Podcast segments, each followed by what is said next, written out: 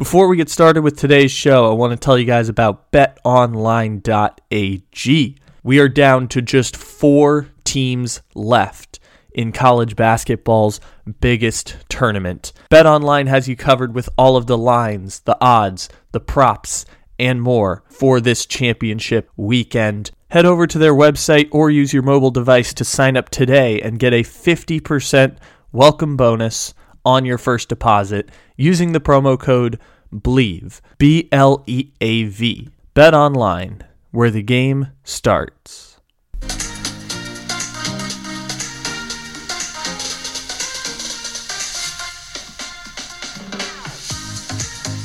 Joining us on the Razors Red Zone is Razor himself, Mr. Brian Rosenthal, live on vacation, joining us here to talk about some college hoops. Razor, how are you doing this morning? Well, I'm I'm joining you from a different setting here, uh, adjusting to the time. Not easy coming from the East Coast out here to the Golden State. Um, I'm doing well. You know, I didn't have a chance to watch enough hoops this weekend because I traveled with my family, but definitely excited to discuss uh, what transpired Thursday through Sunday and what's going to hopefully transpire on Saturday. Maybe I have that crystal ball, but I appreciate you, Kyle, filling in for me today. Absolutely, absolutely. And thank you for taking the time to talk hoops because this is the biggest time of the year there. We've got all the blue bloods in the final four somehow. So I, I will ask you first and foremost, what were your biggest takeaways from the Sweet 16, the Elite Eight, just things that you, you caught your eye and were interesting? Well, let's start with Purdue and how disappointing this team was. You know, selfishly, I had Purdue going pretty far in every bracket all the way to the Final Four. Um, I think it's time in West Lafayette to reevaluate what we got out of Matt Painter. He's a great coach. He's given Purdue a chance to compete in the Big Ten nearly every single year um, with just a couple stumbles, but the tournament is a continuous stumble for Matt Painter. Last year, exiting as a four seed, losing to North Texas. Uh, inexcusable loss in the Sweet 16. Obviously, St. Peter's is, is, a pretty good team. I mean, they beat two very good teams in Murray State and Kentucky, but the stage is set. You have a chance uh, for a clear path to the regional final against a team that has, uh, you know, far less talent than you do. Your best player was a no-show. You know, really can't control that. I guess if you're Matt Painter, I, uh, you know, Jaden Ivey nine points, discombobulated pretty much the whole game, jacking shots that had no business uh, that he had no business taking. Uh, you know, Edey just so weak at times. Uh, you know, Stefanovic finally comes to life, but only has 11 points.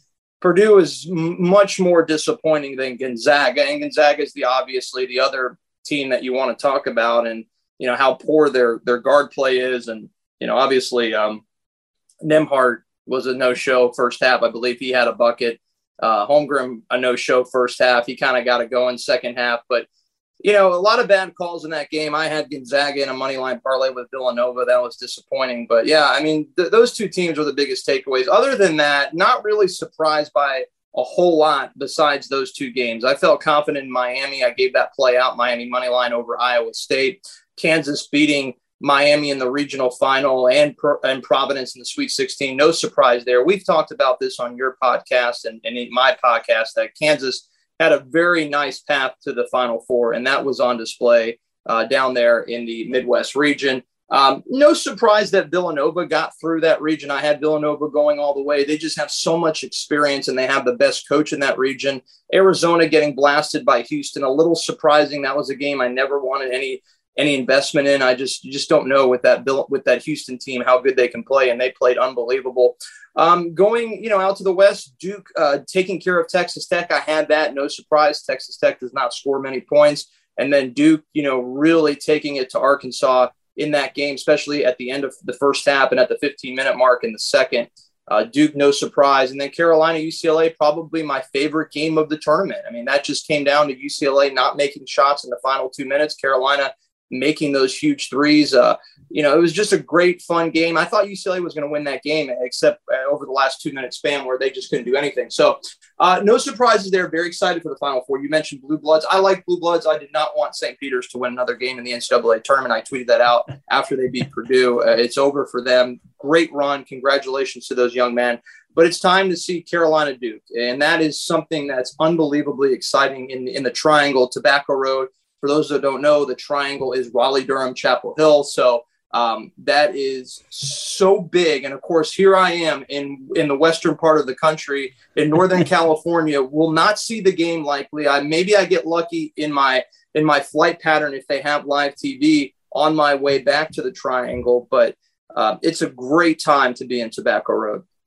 So let's talk about the Final Four game now because Duke is currently sitting as a four point favorite against Carolina, which Carolina is more of a Cinderella team than past Roy Williams Carolina teams. Obviously, you know, they they did peak at the right time and they got, you know, other than blowing that lead against Baylor, a, a relatively light path to get to the final four. So, what do you make of that matchup going into the final four, given Duke is, I believe, also minus 160 right now? I'm, I'm not 100% sure on that, but I think early yeah, line probably, says minus 160. Yeah, it's probably a little bit heavier on the juice, especially the time you get to tip off. I, my guess is it will land at 175 or 180 uh, for the Duke Carolina game on the money line. I like Duke money line here, Kyle. I, I just think Duke is the much better team. I think Duke right now is the best team in the field of four.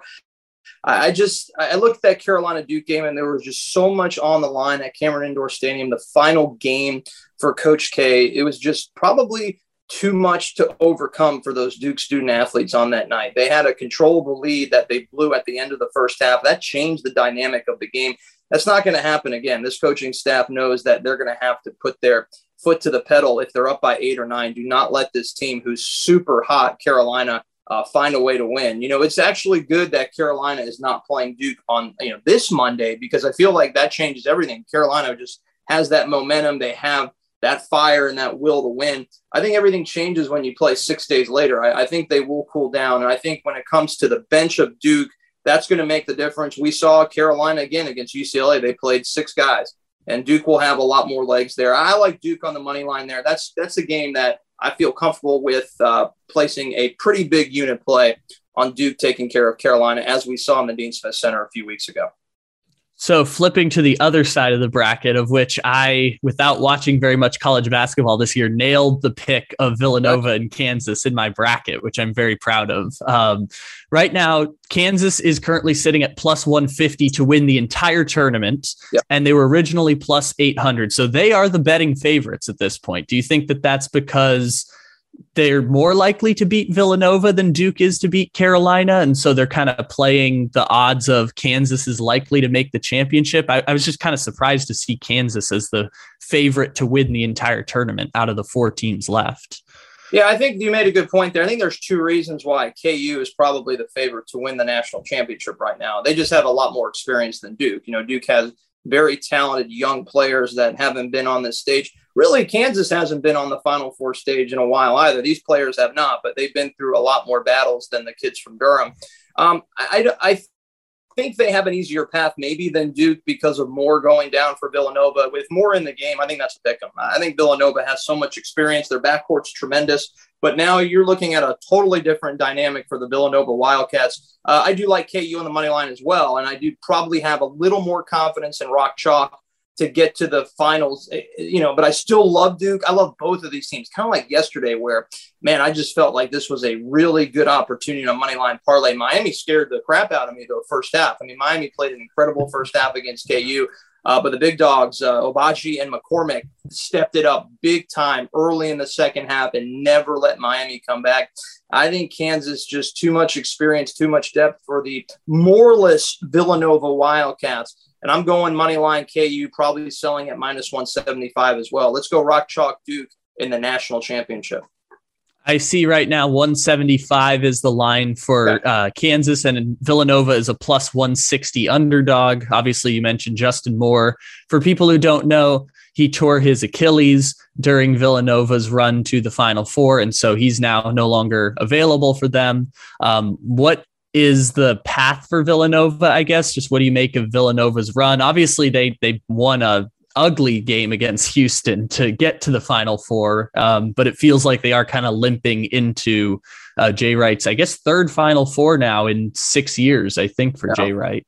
Incredible run. They, they got to muddle this game up. They got to play great defense. They got to play ugly. They got to keep KU, you know, going in their scoreless droughts, which we've seen all season long in the Big 12. That's the only way they win this game. They cannot go up and down the floor with Kansas without Moore. I, I think they have a chance if they can figure out a way to keep KU under 50 to 55 points. It's not impossible because we've seen this Kansas team uh, struggle to score the ball. So I would imagine Jay Wright's strategy is to slow everything down, play the best defense you can, and let's find a way to win by a couple buckets on offense. I, I think that's the strategy here. It's going to be ugly. If it's ugly, Villanova has a chance. But if it's a pretty game, back and forth scoring, I think KU wears them down at the end of the game. So I would like to make the case as partially a joke here at the end that Arkansas should become a basketball school again, and now back-to-back Elite Eights is the, is the move for them at this point. Beat Gonzaga, you make the Elite Eight for the second year in a row. So is Musselman the next one to jump off the wagon at Arkansas, or is Arkansas going to take all of that SEC on ESPN television money from football and just pour it into a, a stellar basketball program? Well, if you're a Musselman, you got to look at this. You know, you're you're you're in a conference that really you have not too many threats, probably on a consistent basis, right? This year the SEC was really strong, but if you want a consistent winner, a team that's going to finish probably two, three, four nearly every year with what you've created, I stay in Fayetteville. You know, unless a big blue blood job opens up, Kentucky, Carolina, Duke UCLA, we na- I just named a few. None of those are opening up, right? And, and maybe maybe down the road a random Michigan team opens up Ohio State, but the SEC is where the money is at, Kyle. And I think they're going to unload the Brinks truck for Musselman and keep him there. I could see Musselman staying. I mean, Arkansas is in the regional final back to back years. What programs are much better for you to, to use that as a recruiting tool? I mean, I don't even know. You may know this answer, but is Arkansas the only team left that's was was in the regional finals back to back years? If we look at the teams that made it to the final eight this year, is Arkansas the only one to go back to back? And Zaga did not. I don't think Duke was in there. We know Carolina was at Miami. I don't remember if Kansas was in the regional final last year. So I mean, right uh-huh. now, I mean, the best coaching job in in a two year span, you got to say Musselman's in the top three. You know what's funny is that there is only one other program, and it is Kelvin Sampson's Houston okay, Cougars right. that Final somehow four. have built a powerhouse. of course, yeah. Houston was in the Final Four last year, losing to Baylor. So um, I, I, think I think that he stays put for for a couple years, if I had to predict. Both of those just make no sense. The fact that Houston oh. and Arkansas have built college basketball powerhouses now just it makes very little sense in this weird era of college basketball. Well, Houston dominated the mid 80s, and Arkansas kind of dominated the mid 90s, going to the national championship back to back years, winning it in 94, losing it in 95 at UCLA. So it's not unfamiliar territory for Houston and Arkansas, but it's been a long time since we've seen this kind of consistency.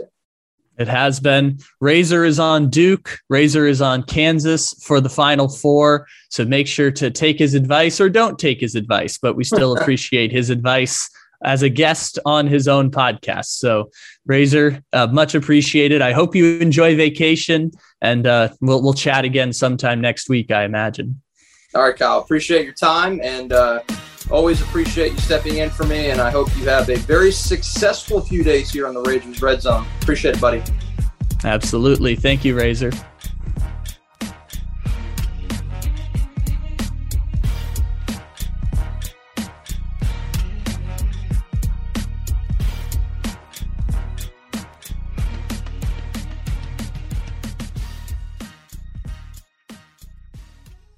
Joining us today on the Razors Red Zone podcast, we have Ken Thompson of Sports X Radio on 720 AM Las Vegas. Check him out every single day from 8 to 10 and follow him on Twitter at Ken Thompson 87. Ken, love your setup back there uh, with all the the Raiders stuff and Darren Waller jerseys and all kinds of stuff if you're really sinking into the the Vegas Raiders as your guys's uh your guys's team now. So how are you doing today? How are you feeling? How's the life treating you? Been following the Raiders for years and years. So old school guys, I'm good friends with a lot of the old school guys like way back, Daryle Lamonica and Rod Martin, Phil Villapiano, Jim Plunkett, guys like that. Uh, I've known for a long, long time, and made it to the Hall of Fame. Good friends with Coach Tom Flores, who finally got in the Hall of Fame last year.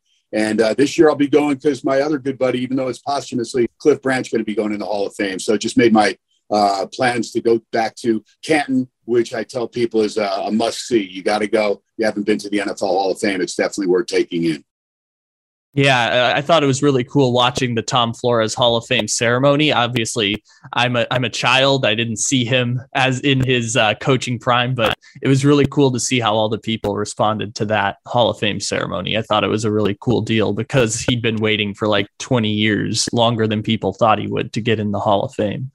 Here's the uh, here's the official beer with Coach Flores on there. Coors Light did commemorative cans and I actually ended up buying, and you can only get them in Nevada. I actually ended up buying about uh, 15 cases of those suckers. They're the uh, they're the big boys, and uh, I'm going to have Coach Flores sign them and and uh, get them out to people, and uh, then the money will go to his charity. So we've done some stuff together with Coach Flores. His family is awesome, and it was cool because Charles Woodson was going in as well. So got to see C-Wood and uh, and then Peyton Manning and you know, just a lot of guys that I followed their careers over the years, but real special. And uh, yeah, I think the the Raiders are doing some good things now in the uh, off season, and with Tyreek Hill out of the AFC West, it's wide open. It'll be the group of death for anybody else that has to play the AFC West because all four of those teams will be legit. But I know we want to talk college basketball, and we're down to four teams there as well. It's exciting when when you have a good football team. You want to talk about it for six months, even before the season starts. But I do have college basketball questions for you. I'll just start you off with real quick, just seeing what piqued your interest over the past four days or so. Is there a team that's been interesting to you over the past, you know, two weeks of tournament time now that we're down to the final four? Yeah, there's no question. There's been several, but being a boy that grew up in North Jersey, I mean, to see St. Peter's do what they did, you know, and I started looking back at the greatest upsets of all times. And of course, you know, they may have uh, some others like Villanova over Georgetown rated as number one, which was a big upset and had to shoot 80% to beat Ewing and the Hoyas.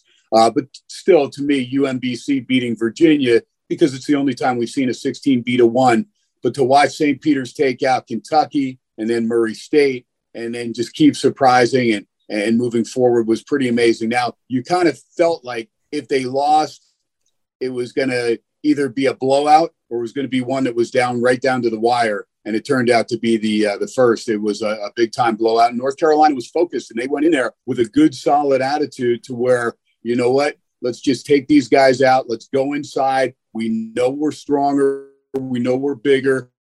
Let's pound the rock down low. Let's not worry about the outside shooting. That'll come, but let's go hard to the rack. And you could see Hubert Davis made an effort, make sure the guys were doing that. And then when St. Peter's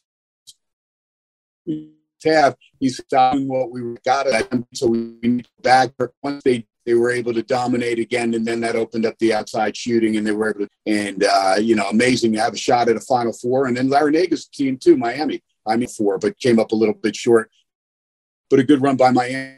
I think they really uh, got too high on themselves when they had a six point lead at halftime, and uh, they came out and they got jumped, and and and it showed big time, and so they ended up falling.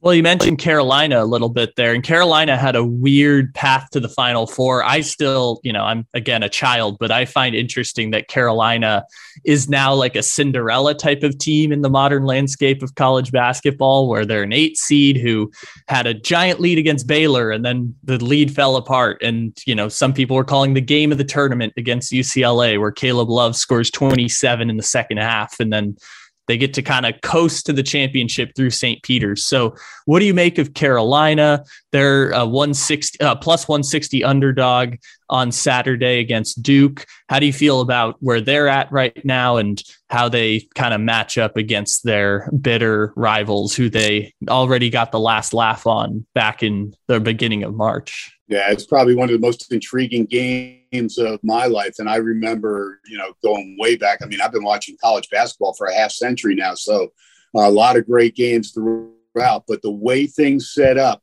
sometimes you just feel like the man upstairs has his uh, his fingerprints on it because for Duke to get another opportunity in Coach K's final season to avenge the loss at Cameron that they lose at the end of the regular season, I mean, what are the odds, right? And then North Carolina, yeah, they were very solid against UCLA.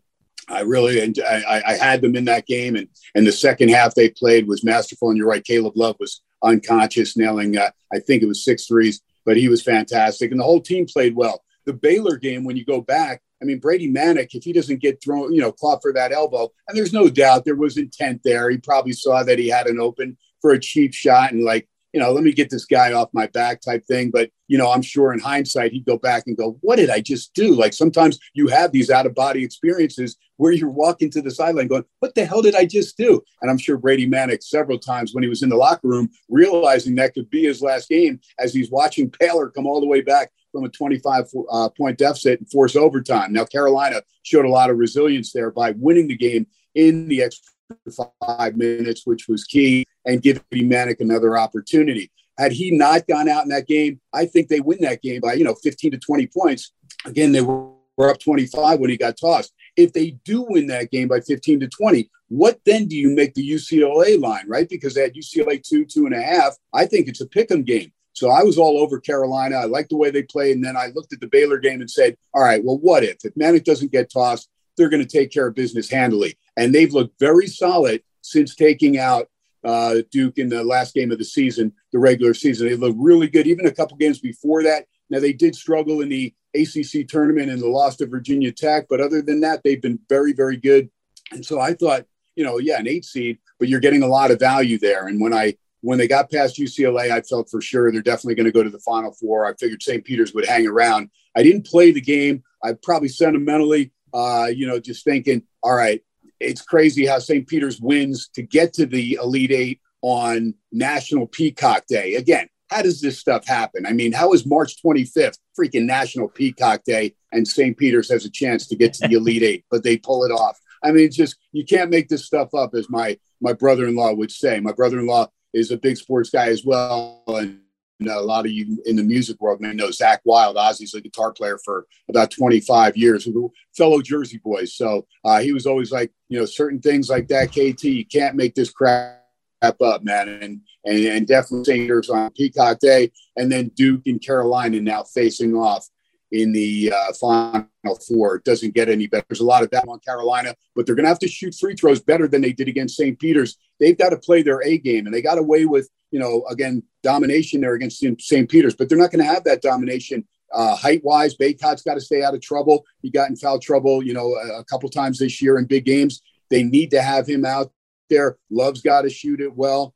And uh, and then RJ's got to do his thing, man. RJ Davis to me has really been the catalyst of this squad. A lot of fun to watch. I think you can expect 15 to 23 points from Brady Manek. He's very, very consistent. And if he's knocking down the three early, they're going to stay right in that game with Duke and have another opportunity, not only to beat Coach K in the final game at Cameron over there in Durham, but also end Coach K's career. I mean, how big is this for North Carolina fans to get to avenge all those losses to Duke under Krzyzewski? So on the flip side of the other Final Four matchup, we have Kansas and Villanova, and Kansas is an interesting place right now because they were a one seed this year. I know Razor and other college basketball people weren't as high on Kansas going into the tournament, but they get a, a nice path to the Final Four. It's their first Final Four since 2018. Surprisingly, it's only their second since like 2012, which is kind of weird because we always think of Kansas being at the top. But do you think that this year's run is a bit of a, a building block year for Kansas as a program? Um, you know, they're favored, I think, at this point, minus 175 to make the national championship. They're the betting favorites to win the whole thing at this point. So is this a, a building block for Kansas, or is this like this is the best version of the team they're going to have over the next, say, five years? I, I think it's a, building block. I think they need to, to get a little bit more consistent. Uh, they looked like a really dominant team until Kentucky went into Phog Allen Fieldhouse and beat their butts big time. And I think that was an eye opener. Now they were still a little bit shorthanded there. They're very fortunate that the guy we saw in Tempe, Arizona, Remy Martin, became that guy down the stretch here, uh, especially in the postseason, because we did not see that guy. Then he got banged up a little bit during the middle of the season. And so we didn't see that guy. Uh, they need to meet. Braun needs to shoot more. He's passed up a, a ton of open threes in this tournament. When he opened up, hitting their first three of the game in the second half to get them to the final four the other day, against Miami, that was key. That really ignited the rest of the offense. Agbaji's been pretty good, but hasn't been consistent. And then, you know, McCormick down low, Jalen Wilson, these guys also very inconsistent. So, what will Self get from this squad? The consistency so far has really been from Remy Martin. But if they play like they did against the second half, and we always go back to that, but most of the times teams don't play the way that they did either the last 30 minutes or 20 minutes in that case, or or the last four games. There's always a different game. It's a different uh, environment. It's a different uh, team that they're facing. So again, Villanova shorthanded, right? What do what do we look right away? Losing a guy like Moore is so key to that offense. This guy, everything facilitates, and Jay. You uh, know, you know, Jay Wright really has six players on that squad. Arcidiacono will get him for a little bit, but it's really a six-man roster. I think he can get away with a five-man roster for the most part against Kansas, but Villanova's going to have to take the air out of the ball somewhat. They're going to have to be very deliberate. And we saw that from them throughout the tournament. They're very efficient. Uh, Gillespie doesn't force, but Gillespie's going to have to take more shots now. Without Moore out there, Gillespie's really got to step up the game and really put the team on his back. And everybody else has to step up as well. Samuel's got to come up big. Dixon, these guys got to stay out of foul trouble. Again, when you're shorthanded roster wise like that, everybody's got to step up. So Kansas has been very impressive, uh, you know, the last 20 minutes against Miami. But we've also seen when a key guy goes down for a franchise or, or a uh, college, we've seen that team rise up and they call it rallying around the team. Well, Villanova, right? When you go look at the film, when Self and the team is looking at the film, there is no film without Moore out there. Moore's a guy. He's he's an integral part of that offense. He's out there 35 minutes a game. So now you have to scout that team and get ready. What is Jay Wright going to do differently? How is this going to change the offense? Who's going to, you know, be able to take more shots and whatnot? So again, it's going to be interesting. Kansas to me is going to have to, you know, use Lightfoot and the guys down low to get anybody in foul trouble. They do that at all, all of a sudden. Villanova's playing short-handed. Made a good ball handler, very heady, and the guys are gonna again. They're gonna weave. They're gonna come out and do, and they get into any type of running situation with Kansas. They're gonna find themselves down seven to ten points, and then I don't think they're gonna be in the position without Moore to be able to come back because he's one of those streak shooters that can knock two, three, four three pointers down in a row. We've seen that not only throughout the season, but in the tournament already as well.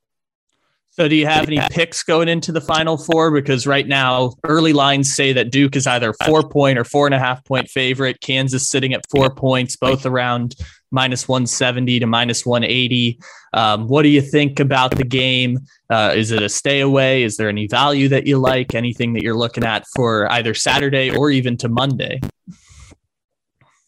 Yeah, right. Well, right now, I'm not even going to uh, mess with Monday, but you know, the, and I understand why Kansas is the favorite because they're thinking, all right, say Duke beats Carolina, how high are they going to be for avenging that loss at Cameron? And Coach K now is in the final. Say Carolina beats Duke, how sky high are they going to be knowing that they just took out Coach K last game at Cameron and now knocked him out for good? He's done. So there's going to be an emotional letdown, is what the odds makers are looking at, where Kansas can stay even keel. Look, they're supposed to beat Villanova without Moore. With Moore there, I think it's a toss up game. In fact, I probably would have taken Villanova.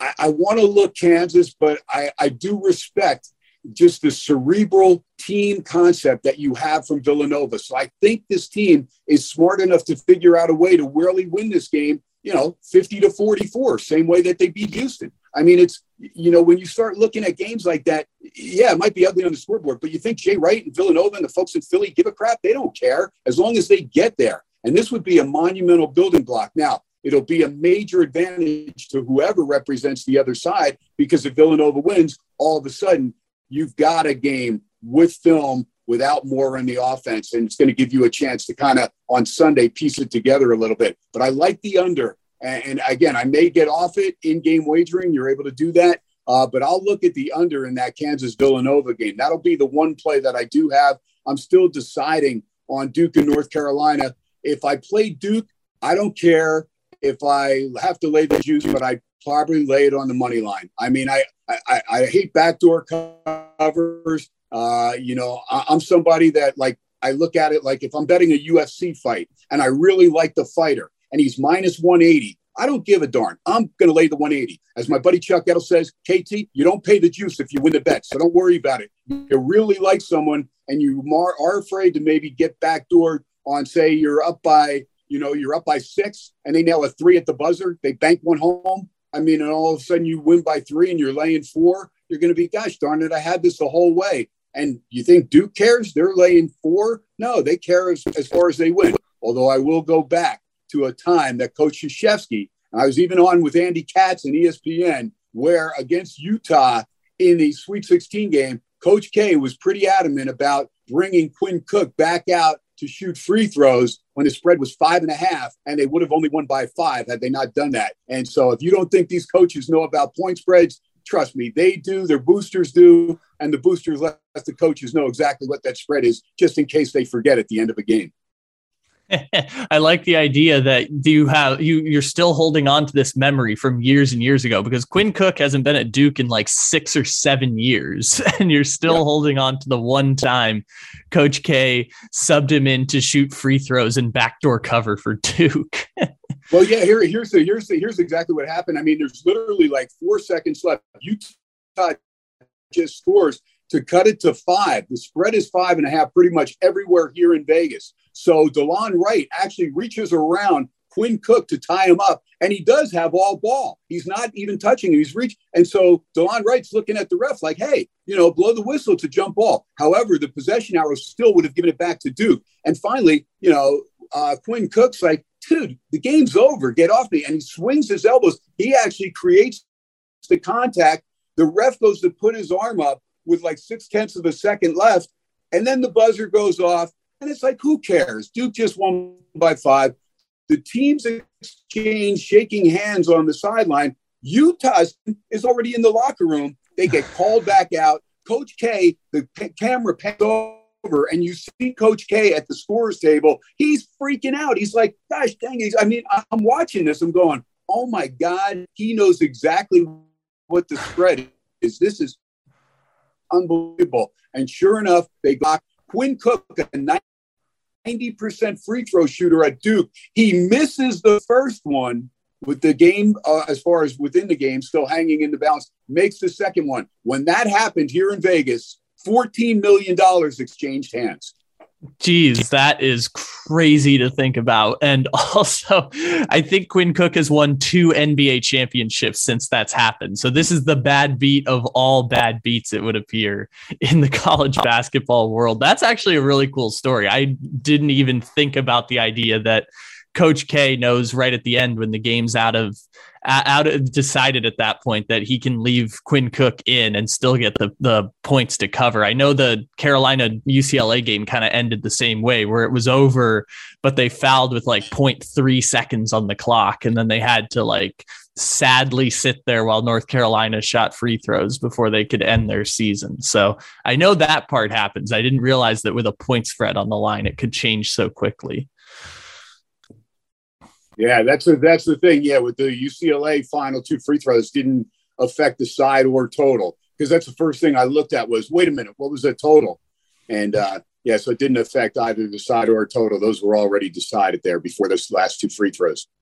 You almost got a second bad beat in there. That would have been an all timer of sorts to have lightning strike twice or something like that. So, uh, Ken, I appreciate you stopping in again. Follow Ken on Twitter at Ken Thompson 87. You can find all of his work and all the cool stuff that he's doing out there over in the desert, as Brent Musburger calls it. He's over in the desert now too, but you can check out Ken on the Sports X radio on 720 AM in Las Vegas as well. So Ken, thank you for talking college hoops and a little bit of your Raiders stories and gambling escapades. It's it's always great to to talk to you and thanks for stopping in today.